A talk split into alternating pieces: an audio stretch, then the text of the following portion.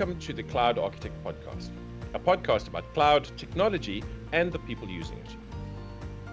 Welcome, everyone. Nicholas Blank here with my co host, Warren du Toit. Hello again. For more information on this podcast as well as other shows, browse to our website, thearchitects.cloud. This podcast is brought to you by Kemp Technologies. We chose Kemp as a sponsor based on their amazing product line for the cloud, which includes the Kemp LoadMaster appliance in the Microsoft Azure Marketplace, as well as Kemp 360 family. For more information, go to kemptechnologies.com. This podcast is brought to you by NB Consult. NB Consult is a consultancy based in South Africa, the United Kingdom, and Hong Kong. Today, we welcome Joe Baguley to the show. By way of introduction, Joe Baguley is VMware's Vice President and Chief Technology Officer for EMEA. He helps develop and communicate VMware's strategy and vision with customers and partners using his wealth of experience to help organizations reduce cost and better support users and business needs. As part of VMware's Office of the CTO and its representative in EMEA, Joe assists VMware customers in understanding how to use today's advances in technology to deliver real business impact, as well as working with them to inform VMware's R&D process. Joe, that sounds amazing, but why don't you tell us what you do in human? Something we can all yeah. understand, please. yeah, yeah, that's the, the non-marketing version. So, in essence, the office of the CTO at VMware owns innovation. Is the best way to think about it. So, I'm part of a team uh, my boss is Chris Wolf, who's the CTO in the US, and then underneath him, there's three of us, one per region. Interestingly, one of my counterparts, uh, Bruce Davie, uh, is Professor Bruce Davie. He's the APJ uh, CTO, and he's um, he's the guy that essentially invented and wrote the book on MPLS. So it's quite interesting, and there's a whole bunch of other wow. people as well. Um, so actually, you, what do I do? I get to hang out with some people who are an awful lot cleverer than me a lot of the time. Um, and together we work to make sure that VMware is recognized as one of the most, or continues to be recognized as one of the most innovative companies in the industry. And we regularly get ranked in the top four or five, you know, um, up there with some companies you may have heard of, like Tesla and Facebook and stuff. Um, and my job really is to, I suppose, drive that, drive that within our field. And I spend a lot of my time with customers a lot of my time talking to customers, and sometimes, as, and Nick will know this one, I, I'm I'm known as the chief talking officer as opposed to the chief technology officer. Um, so yeah, it's, it's an interesting, exciting job. I mean, the office of the CTO isn't quite what a lot of people think it is. It's not some magical world full of unicorns and rainbows where everything's lovely, but it's a place where um, the the magic happens at VMware for sure, and I'm I'm the representative of that in EMEA. It sounds amazing. It sounds like like a dream job. It could be. It, it's a dream job at some times, and then there's other times when you're in an airport at 4 a.m. that it's really not a dream job. Oh, so you know, yeah, yeah, yeah. there's ups and downs, but to, yeah, there's ups and downs. But to be honest, one of the biggest things we like here at VMware is the culture. The culture at VMware is very, very special. We um, we have some great people that work here and, and some fantastically bright people as well. So it's, it's one of the highlights of my year is we have a concert, uh, a conference coming up. It's in May called Radio, which is our R and D innovation offsite, which is kind of the um, the, the science fair for for internal R and D folks at VMware, and there's about ten thousand mm-hmm. R and D people at VMware, and the top fifteen hundred wow. submit their papers and ideas and posters, and we get together for three or four days in San Francisco and literally geek out. And we've had some amazing speakers there before, people like uh, Adam from MythBusters and some amazing innovators, and we've had wow. some top some of the top technologists as well there, such as Eric Brewer from Google, etc., come and talk to us. So it's it's an amazing place. As, as, as techies, you'll appreciate, you know you can imagine what what goes on in those three days. It's kind of the future of the company, and you know stuff I saw at radio four or five years ago is now in our products, and so that's the exciting thing for me. Well, I mean, when you look at events like VMworld, I mean, they're legendary. I mean, everybody talks about VMworld as being one of the highlights of the year, and sometimes yeah, puts, it puts ignite to ignite to shame sometimes. I think I, the, the, the one for me. I mean, I grew up as as, as Nick well knows. I, I grew up in a very Microsofty world, being obviously spending ten mm. years at Quest, where I, you know, where I worked with Nick, and, and before that too in the nineties when you know TechEd was the thing, and um and we all remember TechEd and collected the bags, and then sort of whilst I was at Quest, I suddenly noticed that VMworld was becoming the thing, and now to go to VMworld and be the person that stands on stage as I did in California in front of 23,000 people and, and present is, is something kind of special. And and it's becoming this sort of focal it's the it's becoming an infrastructure conference because you go there and, and everyone's there and you know from every single company you can imagine our competitors and partners and you know most of our partners are competitors as well in some way um, in, in an amazing get together i suppose. And so we have you know in excess of 20 25000 people in the states. The Euro, the european one now is about 15000 people. And then we do wow. sort of smaller versions across EMEA called v forums which are, uh, can be up to 10000 people. So they're big. It's, it's a big community so, Joe, you've done a little bit more than 23,000 people. The other day, I saw you were talking in front of 90 million people, and that's not a mistake. There was 90 million people. And why don't you tell us yeah. about that and how, how did that even happen? Well, so, um, yeah, I obviously living in the UK. I'm, I'm I grew up with the BBC, but there's a lot of people around the world that grew up with the BBC too. So to, to be on the BBC is something quite special, and um, it, it, really came up. That's the second time I've now been on the the um, World Business Report uh, with um, Aaron Heslehurst, who's a who's a um, should we say energetic and enthusiastic individual to, to work with and, mm. and talk with, and yeah, it, it's become the, the case now that sometimes he says, you know, I've heard this new buzzwords, gets in contact with me and says, can you come in and, and explain it in simple terms to my viewers? And I do spend a lot of my time explaining complicated things in simple ways. So, yeah, I, I remember the first time I went to the BBC, I, was, I, I thought I was going to do a recording um, for some little thing they were going to do on the website. This is last year. So I turned up fully expecting to go into a little room, do a little recording, and I turn up and Aaron's there, and he sort of says, "Oh no, no, we're live in ten minutes in front of ninety million people." And you can imagine, I'm like, oh, okay, that's a bit different to the little recording for the web I thought I was going to do. Um, but it, it, it's fun. And um, I think the total reach now is something like 400 million once they do the segments and add it all up. The funniest thing is, it's not available to watch in the UK. it's the only place you can't see it. that's weird. Do you so, like, get my used mom to it? and my well, I, yeah. I, to be fair, it, it's really funny actually because you know you don't want to sound arrogant, but when you're there, you're just in a room with another guy and there's some cameras around, and you've got no idea who's on the other side. It could be five people, it could be ten. One of the yeah. it could be ninety million.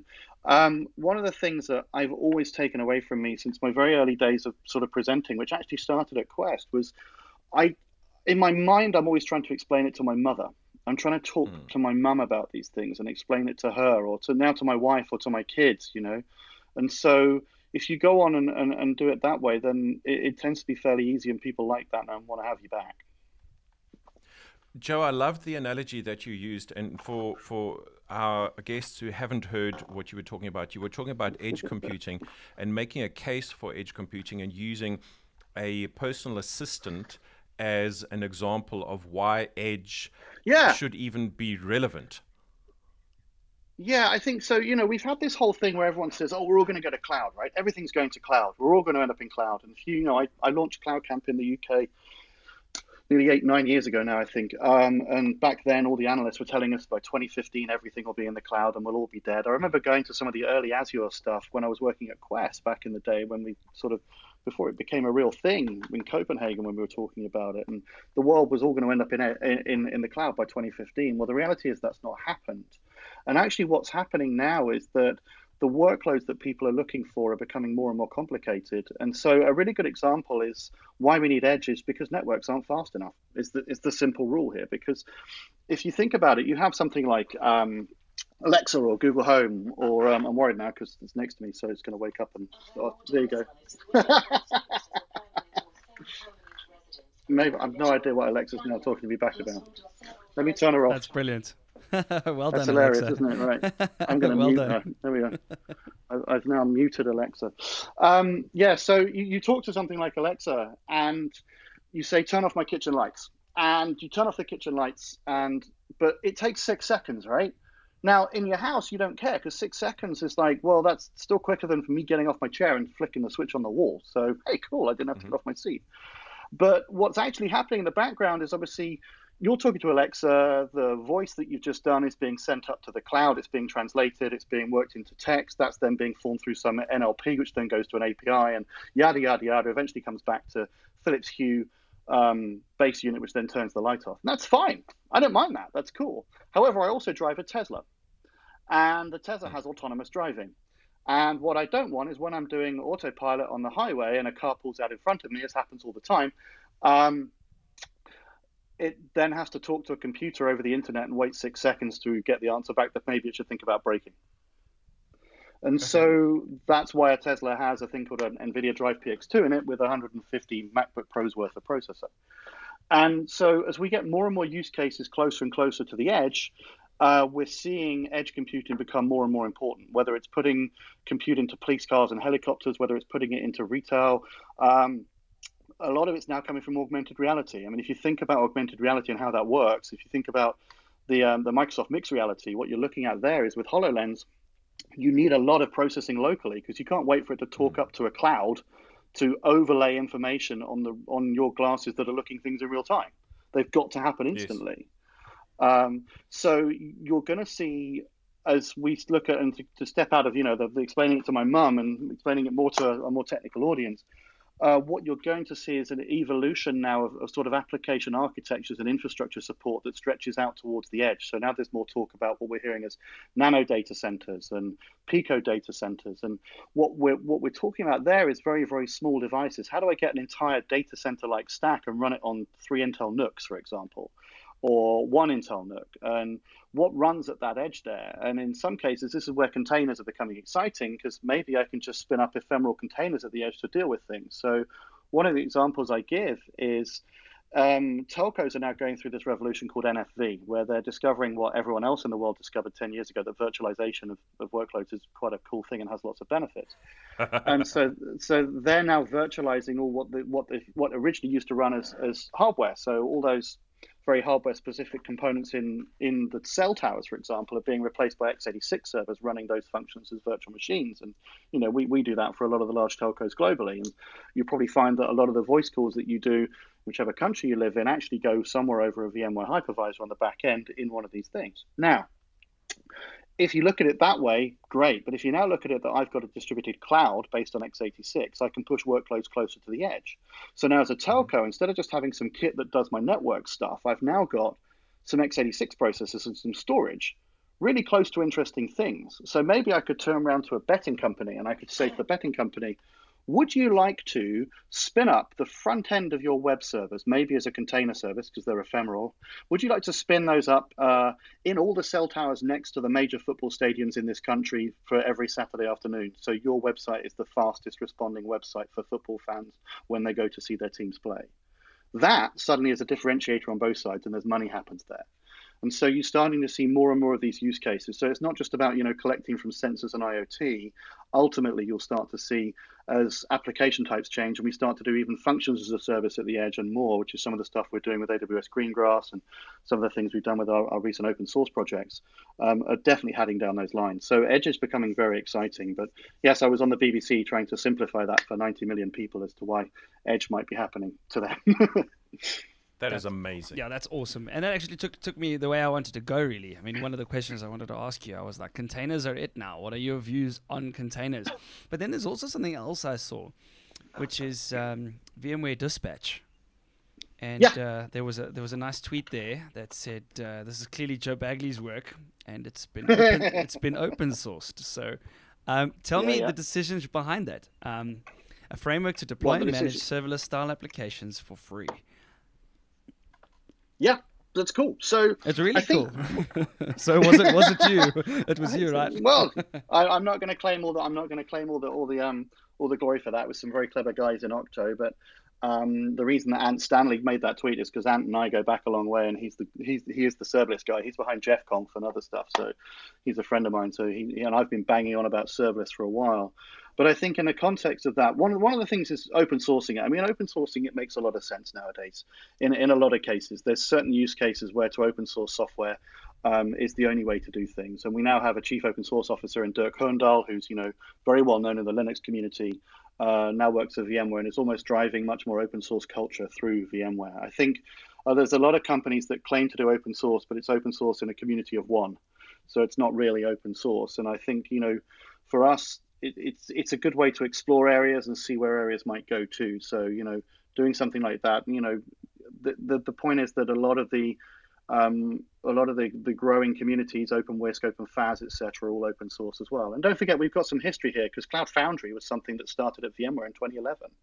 You know, it was one of the reasons I joined the work that you, Mark and Derek were doing and and building Cloud Foundry, which then went on to become, you know, the supported version with Pivotal Cloud Foundry. So, you know, doing things in open source, doing things in containers is is very much in our DNA at VMware. So when you know LXC pops up and Docker pops up, we're like, well, hey, we've been doing containers for quite a while, and it comes from this view that um, what you're seeing is a lot of people seem to think that one technology replaces another because everyone lives in this world where you know MP3s replace CDs and flat screen TVs replace CRTs, and there's a new technology come and you take the old one, you throw it out.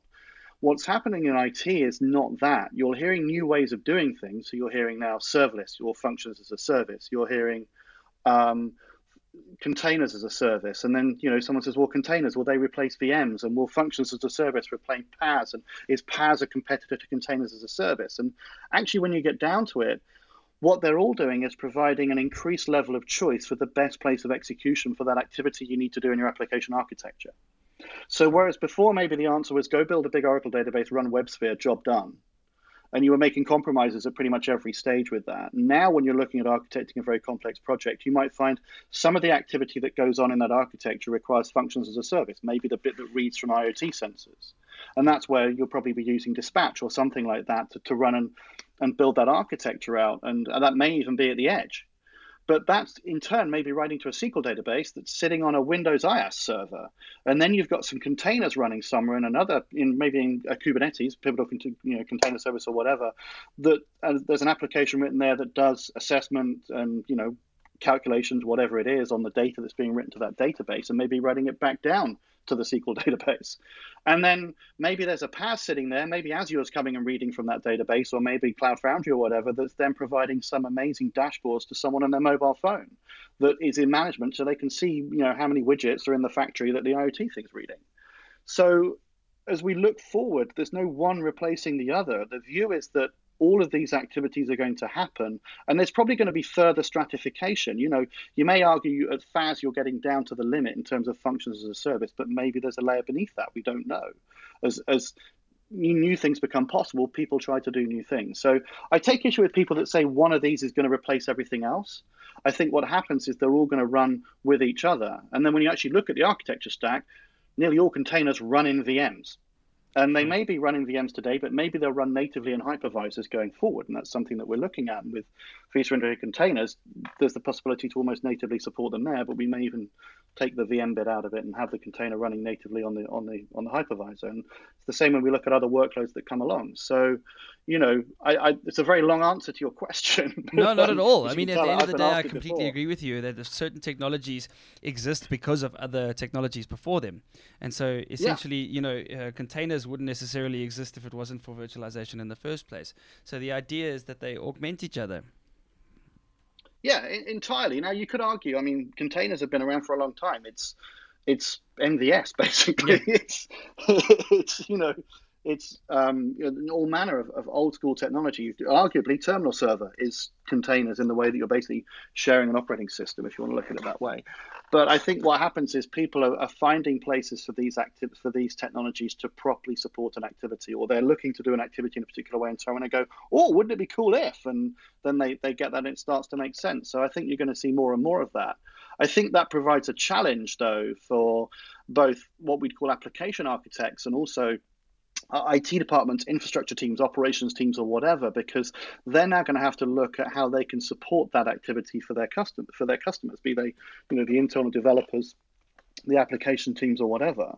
And so now when you're looking, someone's got a choice when they're looking to do a particular activity in architecture, whether they run it in a VM, whether they run it in a container, so IaaS or CaaS, whether they put it straight onto a PaaS like Azure or Cloud Foundry, whether they do it in a FaaS like, you know, multiples that are popping up now, including some of the AWS Lambda, or whether they just do it in SaaS. And at the same time, they've got a choice there. It's not between five different ways. There's actually 10 because you've got an on and off premises choice of all of those. And in some cases, on premises is going to make sense, and off premises is going to make sense for others. And so, you know, actually, there's never been a better time to build an application. There's never been more choice. But actually, with more choice comes uh, compromises, maybe in terms of how and where. And so it's it's a very very tricky time. With great power comes great responsibility. Definitely. And what you don't want to do is suddenly realize that for one component of your application stack, you've locked yourself into something, or you've picked a dead end technology that's very difficult to get out. And don't forget, lock in is all about how much it costs to get out of somewhere, right? If I if I said it was five bucks to get out your front door, you'd be like a bit upset, but you'd go, okay, fine. If I said it was five hundred thousand bucks, you'd feel locked in. And I think that's the difference. Is that when people talk about lock in, it's very much, you know, how much did it cost me to get off this to something else? And so a lot of people will take that lock in um, because of the value they get out of it, whatever that technology is. I mean, look, we're all locked into x86 ultimately, right? So, or we're all locked into TCP/IP in a way, but there's a lot of value in that because the community around it. So, you know, there's compromises, and you say you need to be careful what we're choosing, where we put it. Definitely. I'd like to to go down a little road there, and it's it's a, a two part question, and it's going to end up in a in a very potentially esoteric topic, but I'll, I'll start the question with you and I started having a, a relatively public discussion on Facebook when I asked you, Joe, in the light that we are going to get a data center in the bottom end of the earth in South Africa, where frankly we felt forgotten by the technology gods, and we're finally getting not one but two vendors putting down hyperscale data centers. And your response was like, Yeah. Well, and and I'd, I'd love it if you could unpack that a little bit in the context of the entire uh, hype of the industry in cloud seems to be going towards what are the hyperscale data center providers doing. And you were just short of righteously indignified about that. Do you want to tell us why? I can't hear nick uh, Nick, Nick, we didn't we didn't get the question. While Nick's busy sorting his stuff out there, I think I I, I ran ran around your your Twitter feed. Uh, tell me about date right. with date with Kylo. Um, that looks pretty interesting. yeah, so that, that's just every year we run a um, a sort of thank you for our partners and for our um, our customers. We we show the latest Star Wars film in a private screening. That's so, so awesome. And you know, for me, it's it's the ultimate geek thing to do. We do a lot of geek things. I like to drive a lot of geek things. That's so brilliant. yeah, that's one of them.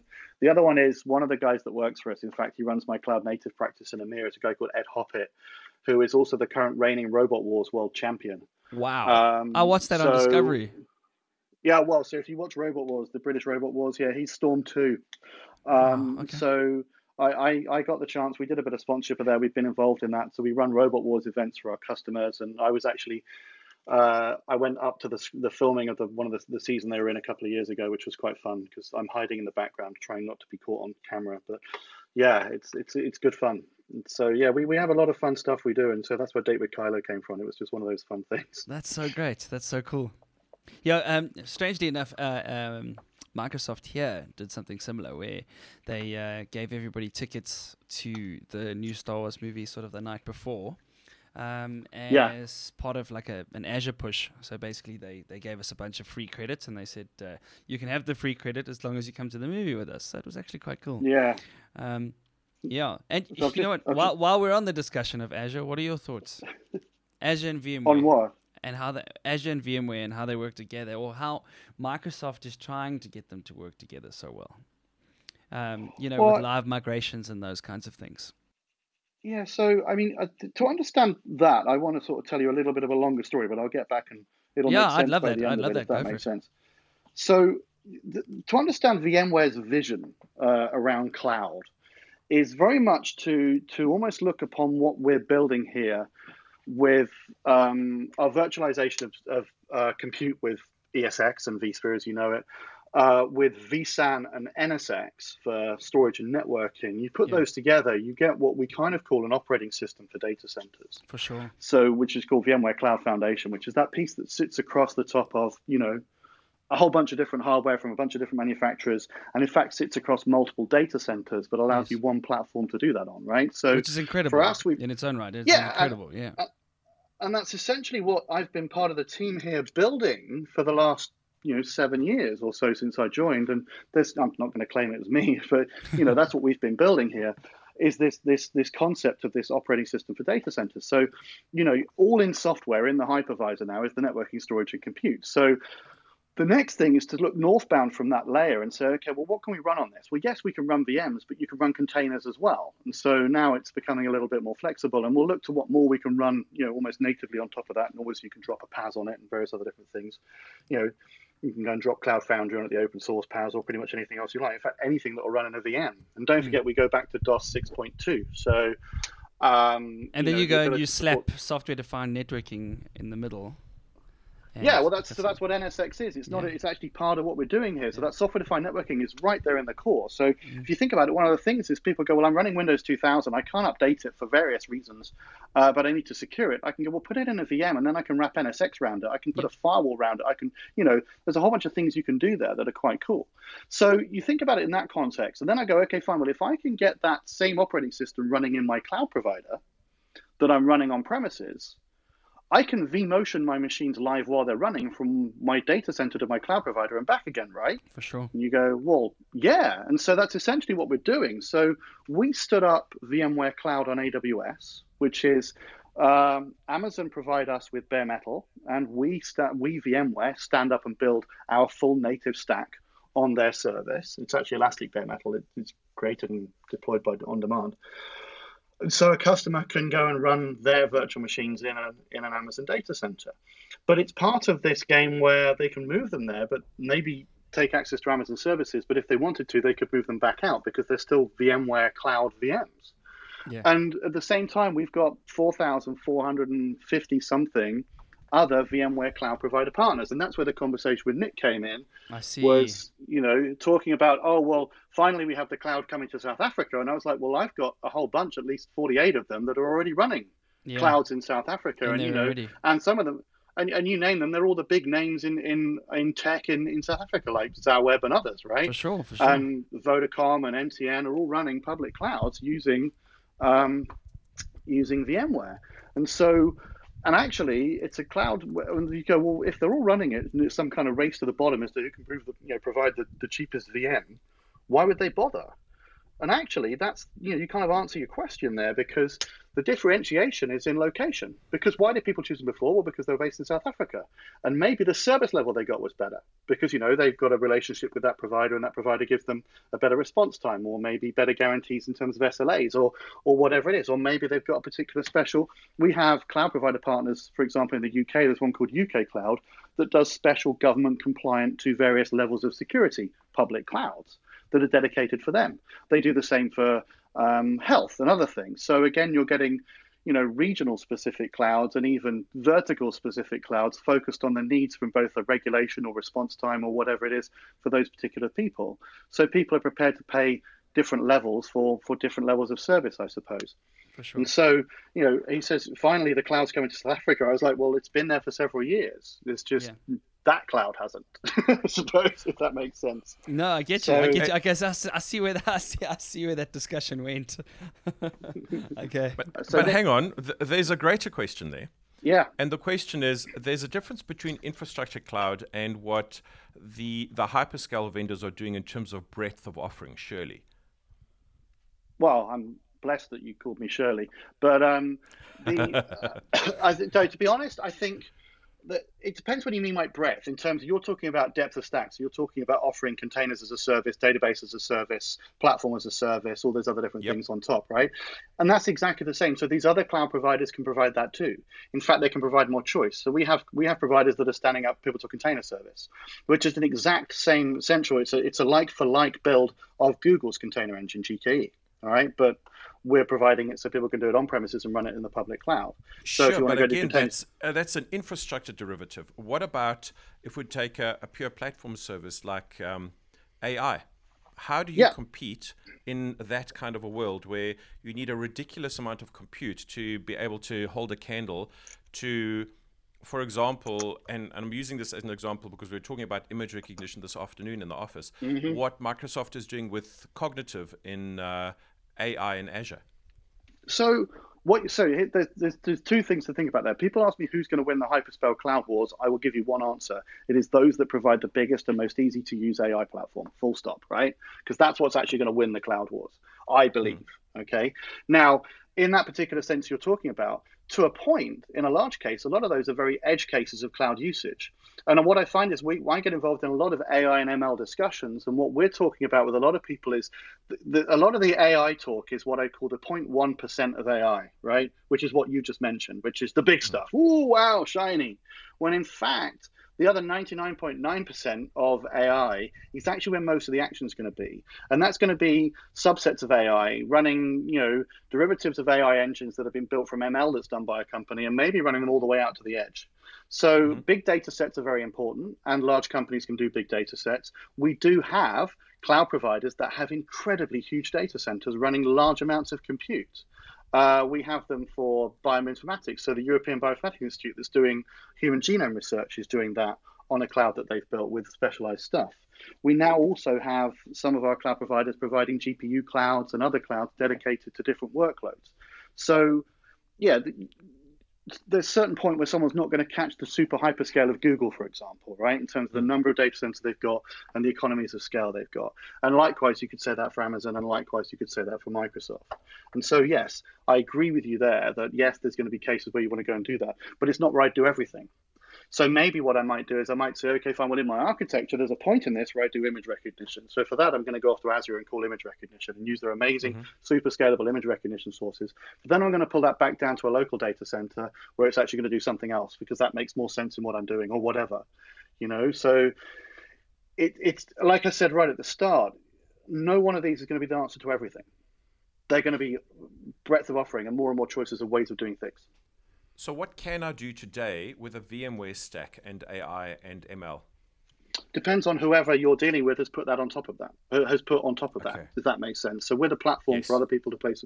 So, you would have to go and talk to the cloud providers, some of which may offer specialized AI just for your industry that you didn't realize before, rather than the generalized AI you might get from a hyperscale provider.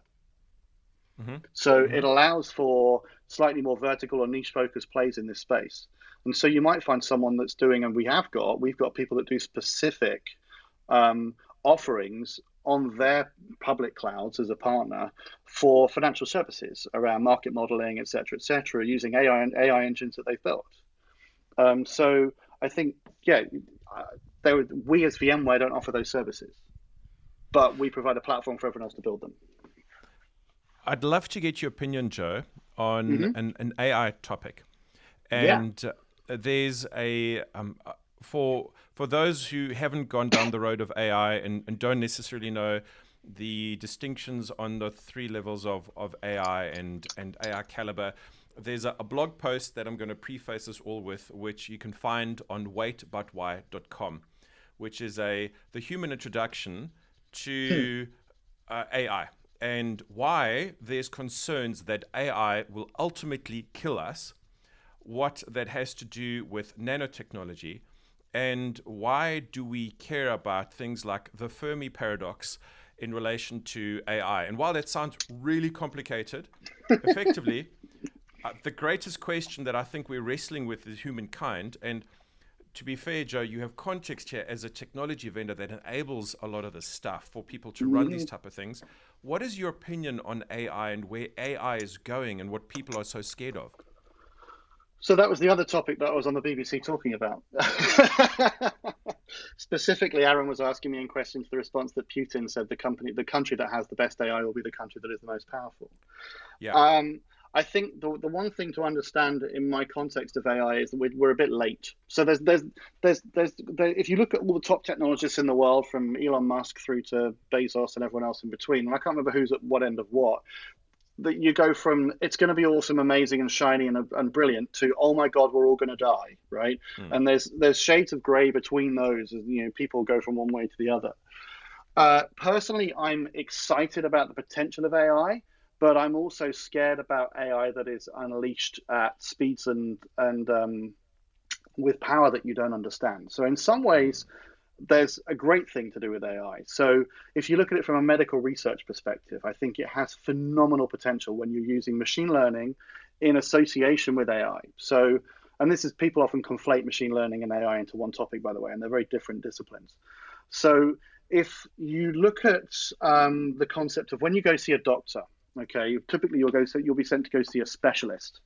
And you remember you go to see the specialist, and the specialist is the special guy. So let's just say you've got cancer, and you're going to go and see the oncologist, who's a specialist. Now, the oncologist is only a guy who's read the most in his field as far as most other people can see, right? And that's basically it. And so, if you think about how many oncology papers, so this is peer reviewed oncology papers are released a year, it's in the thousands. So, do you honestly think that one guy that you go and see is reading all those thousands of papers every year? He isn't. Mm-hmm. And whereas if I get a machine to read all those papers with some learning in that that I can then apply an AI engine onto, hopefully, what I'll find is instead of going to see this guy and he'll go, well, you know, I think you've got X. What I'll do is a machine will look at me and go, well, yeah, there was one guy in Lithuania in 1937 that had exactly the same symptoms as you, and this is what happened, and blah, blah, blah, blah, and this is how they fixed it. And so I think going forward in medical research, you're going to get more and more the case of um, it's a computer to diagnose you, but a, a, human to hold your hand is the best way to think about it, right? And that's where I think a lot of the, the care is going to go. My father's just had major surgery that was done all entirely robotically, which was amazing, wow. you know. That's and he incredible. had surgery done that, that was not possible five years ago. I've wow. got a neighbor that uses, and this is not AI, but I've got a neighbor that actually his job is remote diagnostic radiography. And so during the Gulf War, or during um, yeah, Afghanistan, I'd be around his house and he'd have to disappear off into his shed because some soldier had been brought into an operating theatre in Camp Bastion in Afghanistan, and this guy was remote diagnosing him, and he was the best radiolog- radiographer in the world. That's now, amazing. That's and incredible. that was cool, right? So you know, if you make it back to Camp Bastion in Afghanistan, you're getting the best care there is. Now think about that. Now, if you take his brain and you say, okay, well, let's AI that now mm. you've got the ability for that radiography to happen locally at incredible speed, you know, everywhere for everyone. And ultimately you can get towards the, you know, Star Trek scanner, I suppose is the way yes. to think about it, right? So that's one way. And for me, that absolutely excites me. It utterly excites me about the possibilities in medical research that we can get to with what we're doing here. And I'm involved with what we're doing at the European Bioinformatics Institute and other places. It's very cool. You flip that to the other side, you go and see what Boston Dynamics are doing with their jumping robots and stuff. And there was one recently where they showed the the biped robot that's you know sort of running along a little bit and jumps over boxes and things, and everyone's seen it. It was all shared at the end of last year on Facebook mm-hmm. by a million people, right? That's all quite cool, and you go, that's interesting. Until you realise it's it could theoretically in future be doing that so fast you can't see it. Yeah. And that's when to me it gets scary because when you're you know thinking in a combat text and i got a small military history you know and you think of there's robots coming from the other side of the field like in terminator and they're just mm. walking across like you know automatons and i can shoot them with my gun that's not what it's going to be like mm. yeah so yeah. you know it's, it's it's these two extremes and so you know you come back to asimov's three laws of robotics and all of that kind of thing about not harming humans etc etc so yeah I'm, I'm greatly scared about not what AI can do, but what humans will do with AI. And then the last thing, and this is actually becoming an emergent technology, is AI, AI psychology. And it's actually an area of research within VMware and some other places that I'm working with. In that, if you think now, uh, the next stage really that we're going through with AI is AI coding itself. Okay, mm-hmm. that's essentially what ML is and neural networks. And when you get to DNNs, that's what they're actually doing is they're kind of building their own pathways, coding themselves. And what you eventually do is you see you give it a black that box. That was originally started by a... Alan Turing, wasn't it? I think. It yeah. Alan, Alan Turing was the first one to do the psychology of, of, of a machine. Yeah, I think, but it, it's it's more than that. In that, what we're going to have to do is is computers are going to be writing code faster than humans could ever do so. They'll be writing the code for themselves at a rate that no one will ever know. How will we debug that? We'll need AI to debug AI. We'll need wow. psychologists to work out what the AI has done to itself. Mm-hmm. You know, so so what, what is this AI doing now? What is this AI programmed to do? Because up to this point, I know what the AI is programmed to do because I programmed it, right, to an extent, yeah. and I set the boundaries. But in future, what's it learned? What's it thought? And there's two things here. One is control, but two is unbelievable insight. Hmm. Because if you look at that and think, oh, it's learned something in a way that I'd never thought of before, because no one would ever look at it that way. Only a machine with its own particular, you know, prerequisites would, would and predisposition would, would think in that way. So again, I think there's an excitement there, but there's a whole new field of, of machine psychology going to come up, which is going to be, and, and psychology is the best term I've got for it now because it's looking at someone's brain, right? You know, it's, it's, yeah. it's kind of that thinking we've gone down a rat hole here on AI, but I think it's it's it's something that you know, myself and my friends at VMware sit around and talk about quite a lot. Much like quantum computing, which is proving to be interesting. I know Microsoft have been doing a whole bunch in quantum computing, which is great, and we've been watching that with with um, great excitement. So, talking of excitement, do you want to yep. let us know in terms of um, roadmap and VMware, and it doesn't have to be VMware, what are the things that you are super excited about in terms of things that are coming out that you're allowed to talk about in terms of your technology stack, someone else's, maybe you're doing a, a partnership with someone. W- what is it that Joe is super excited about? Okay, so massively long term was what I just mentioned quantum computing. Uh, and my my interest in quantum computing is the fact that quantum computing will destroy all crypto as we know it. So wow. what happens next after that? So most most of crypto as we know it today is built on obfuscation due to calculation, right? Mm-hmm. But if you've got quantum computers that can do those calculations, wow. Um, so that's very exciting for me. Um, but let's come back to something a bit more realistic, and I talked about it at the start. It's the it's that what I'm talking about most at the moment, what I'm excited about, what I'm seeing people get involved in, is very much this this coming together of of networks and compute in edge computing, and the network teams call it so. The network companies call it low latency computing (LLC). Uh, I I don't like calling that. I like to call it low response time computing because you can have a low latency network, but if it's a really bad application, it can have a really high response time. So yeah. I, I want low I want low response time computing. And so how that's going to change and modify how application architectures are full stop going forward is of massive interest to me and, and, to my colleagues too.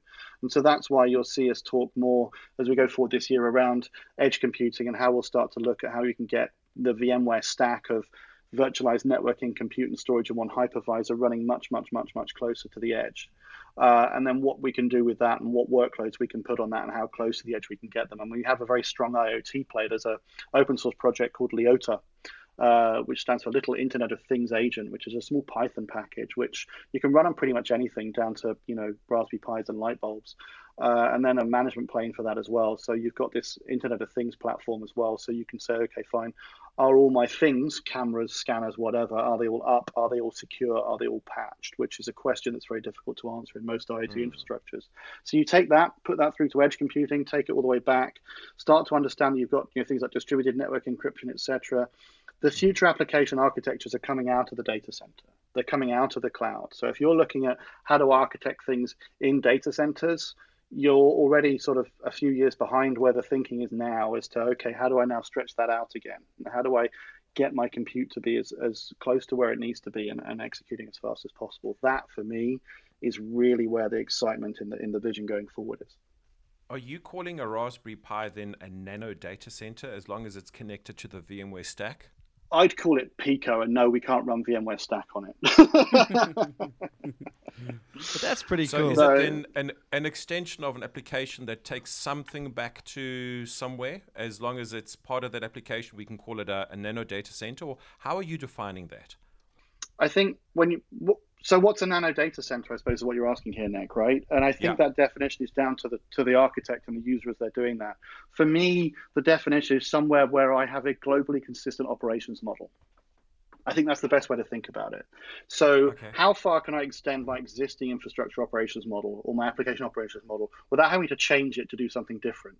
So, at the moment, if I wanted to go, so let's just say I'm working in a retailer and I've built a fantastic application, but I then want to go and run something in a branch that's a major headache, right? Because typically the branch systems are completely different to the systems that I'm running in my data center. So actually to go and talk to the team to work out how I'm going to get this workload and how it fits into their world in the branch, because the branch team are different to the data center team. You get, you get where I'm going with this, right? Yeah. Whereas actually what I'm saying is, well, what if I could get the stack that's running in the data center to be exactly the same as the stack that's running at the edge? in mm-hmm. that retailer, right? So yeah, I've got a small thing underneath the desk that's maybe you know three um, uh, three Intel NUCs or three Supermicro 200s or whatever you want to call them with an SSD each in them. That on that cluster it supports vSAN, you know, distributed storage. It supports NSX, so I can have encryption and everything else, and I can probably get about 15 VMs running on that. So you know, one or two major systems, maybe some desktops and a few other things doing stuff. That's amazing. You know, and and at the same time, maybe I've got SD WAN in that as well, because you'll notice recently we acquired VeloCloud. So if I can embed SD WAN in that, and on the back of that simple box is an MPLS socket, suddenly you can see it starts to get really exciting. Okay. Yeah. And so now if I'm sitting there thinking I'm going to define the new the new shopping system for my supermarket, I can say, okay, well, what I'm going to need in this is I'm going to this, I'm going to need some kind of thing running in the store. Well, great, that's just a VM you drag down there, or it's a container that you just spin up because it's the same as running in the data center. And so that's the importance to drive to here. It's all about data operations and about that operations model and simplifying that and removing the barriers to success for applications. That's, that, that's where really sort of edge computing comes to, to the fore for me. So yeah, that's probably where you get to. The minute you step out of that and you have to go to a different system, maybe to, mm-hmm. to run an IoT gateway or something, that's probably yeah. where it stops. It stops, I suppose, and that probably makes a lot of sense, hopefully, for you. That makes the world of sense. Thank you so much for that. That was no that props. was incredible it's... to hear. Actually, I mean, you know, I, have always been a huge fan of VMware, and I mean, like, I've VMware was pretty much the only um, hypervisor that was able to virtualize a Mac successfully yep. at my house. Um, you know, you had to r- run a couple of things, but essentially, I'm running a Mac in VMware on a Windows mm-hmm. machine, and um, you know, it's it, it just works. And um, yeah, that so let's let's take a segue. Let's take a segue. Um, let's let's let's let's go to your car. Your right. electric car, yep. your beautiful Tesla, and how upset we are that we don't get them in this country and no, they're coming. How, and how you, amazing you your one is. Which one do you have, and and why? I've got a, I've got a Model X. Oh, that's beautiful. Uh, and I have a Model X because, you know, but on the first point, you should be um, you should be tapping your countryman on the shoulder hard to bring his fantastic invention home. Um, but what we, what, what we have is um, yeah, the, the X was I, would always looked at the S, but I'm I've always driven large four x fours, as Nic well knows, Range Rovers, etc. Mm. So very, I've been used to seeing it large four x fours. Very and large four Just in case you are listening to this, Elon, come on home. yeah, come on home quickly. Yeah. So so uh, you know the X was and and the seven seats was attractive to me. I mean, there's scenarios in, in my lifestyle where having more than five seats is quite useful. So yeah, I was I was waiting for the X, and obviously to wait for the X was quite a long wait in the UK. They didn't arrive until December 2016, so you know, I was waiting till then. So yeah, but I it's it's I, I, hate to be a Tesla bore, and once you've sort of done it, you can very easily become a Tesla bore. But the, the simple thing is, it's one of those things that once I've driven it, you can't. Everything else just feels old-fashioned. And I've driven big V8s, and I've driven amazing, you know, sports cars and owned cars of, of amazing types over the years. But everything now just feels a little bit old-fashioned compared to, you know, what I'm driving now. And and a, a friend of mine, actually, an ex-Microsoft employee, is is head of uh, Tesla Western Europe, a guy called Georg L and um, chatting to Georg, you ask him, you know, uh, you know, I'm addicted to the, the, the sound of a V8 or the rumble of a, you know, whatever. And he'll say, I introduce you to a new addiction. It's called torque. And uh, yeah. I always now say to my friends when they ask me about it, I go, it's going to be the most expensive test drive you ever have if you ever test drive a Tesla because you'll just want one. and yeah, there's a bunch of standard questions people ask about electric cars so far away. No, no, no, no. I'm happy with that. You know what? I know, I know, I know, I know it exactly. Uh, you know what? I, I, prefer to get the passionate answer. To be perfectly honest with you, I mean, everybody knows, and you know, like they're like, oh, but where do you charge it? And you know, what is do this? Oh. You know, it's, whatever. The fact is, it's got this massive screen. You can control it with your iPhone. You can turn on the air conditioning. you can make it come fetch you. Um, yeah, that, that does it yeah. for me. I mean, well, I don't care. I'll, I'll you know, I'll, I'll charge it. I'll charge it wherever I have to. You know? Warren doesn't care about saving the planet. He wants his car to come fetch him. That's right. Yeah, with, true, with my iPhone. also, also the point when you can get to 60 mile an hour in 2.9 seconds is also exactly. quite good too. But that's mm. that's that's kind of that's kind of fun. And a seven-seater SUV. It's, it's yeah. uh, it gives you it, it, it, it gives you. I, I, it's funny because um. Uh, a friend of mine on Facebook, who will remain nameless, was talking about you know Formula One. I've been a Formula One fan for a long, long time. I sort of he said, "Oh, I was going to Formula One." I, I pinged him back and said, "Where's my tickets?" And he said, "Oh no, no, you'll be looking for Formula E tickets then." And I just replied back, "Oh, I'm sorry, I forgot. You aren't living in the future like me." and I think when when you when you it's weird, but you, you do feel like you know you, you you're living and you're living in the future, and it, it, it follows down. So my wife now drives an electric car. She drives a Leaf, which she absolutely loves. And my eldest daughter is about to pass a driving test, hopefully in a couple of weeks' Oh, time. And she wants an electric car.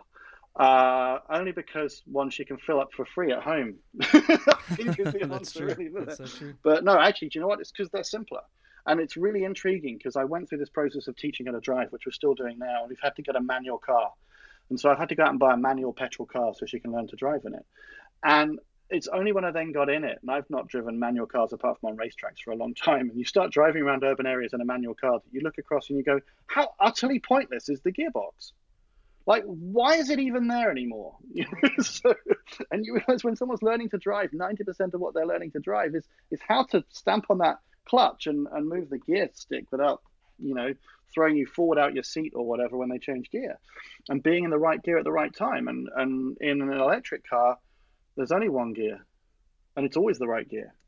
You know, and, and just it's you sort of look at these things. So if, if even if you forget the ecological side of things, which is a whole separate and very long argument that can get very boring at times, um, just the driving experience alone is enough to sell people on it.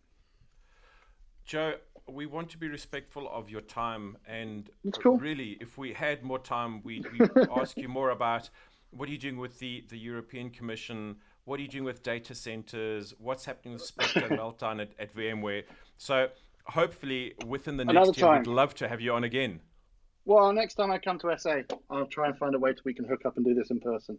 How's That that? would be awesome, particularly for from a, a recording quality point of view. But before we let you go, mm-hmm. with clever editing, no one will ever know what happened on the show. But before we let you go, where would you like to be found?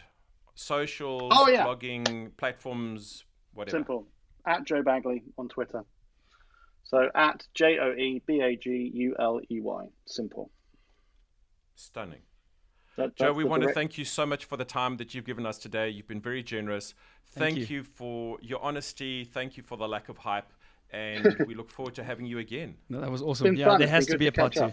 There has to be a part two. Oh, definitely. Definitely. Great stuff.